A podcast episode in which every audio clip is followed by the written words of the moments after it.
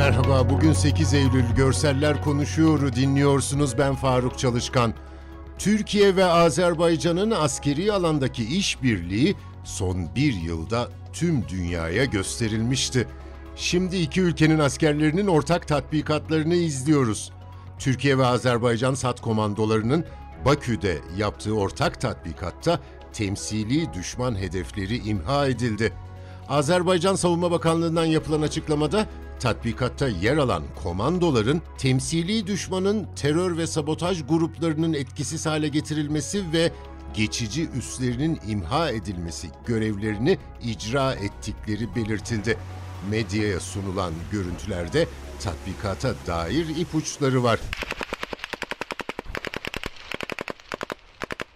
Hem önüne hem de arkasına birer makineli tüfeğin monte edildiği şişme botlar açık denizde ilerliyor.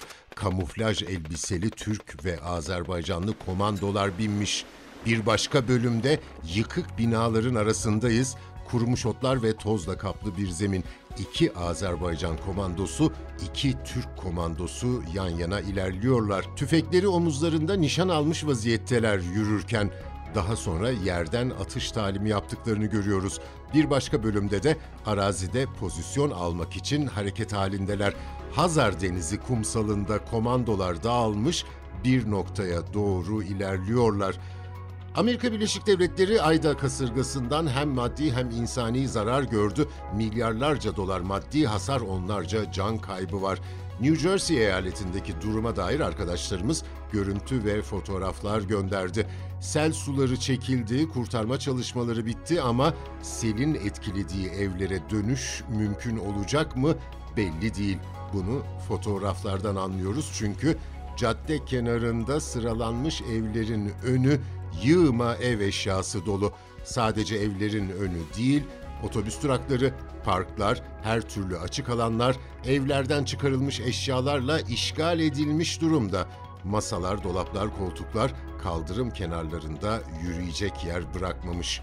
Benzer durum Almanya'da da var ama oradaki sel 6 hafta önce olmuştu.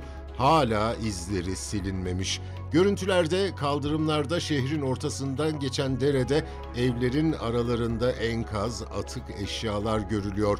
Bazı kamu hizmetlerinin de hala aksadığını bildiren muhabirimiz internet ve elektrikte yer yer kesinti yaşanmaya devam edildiğini bildiriyor. Bu haftalık bu kadar.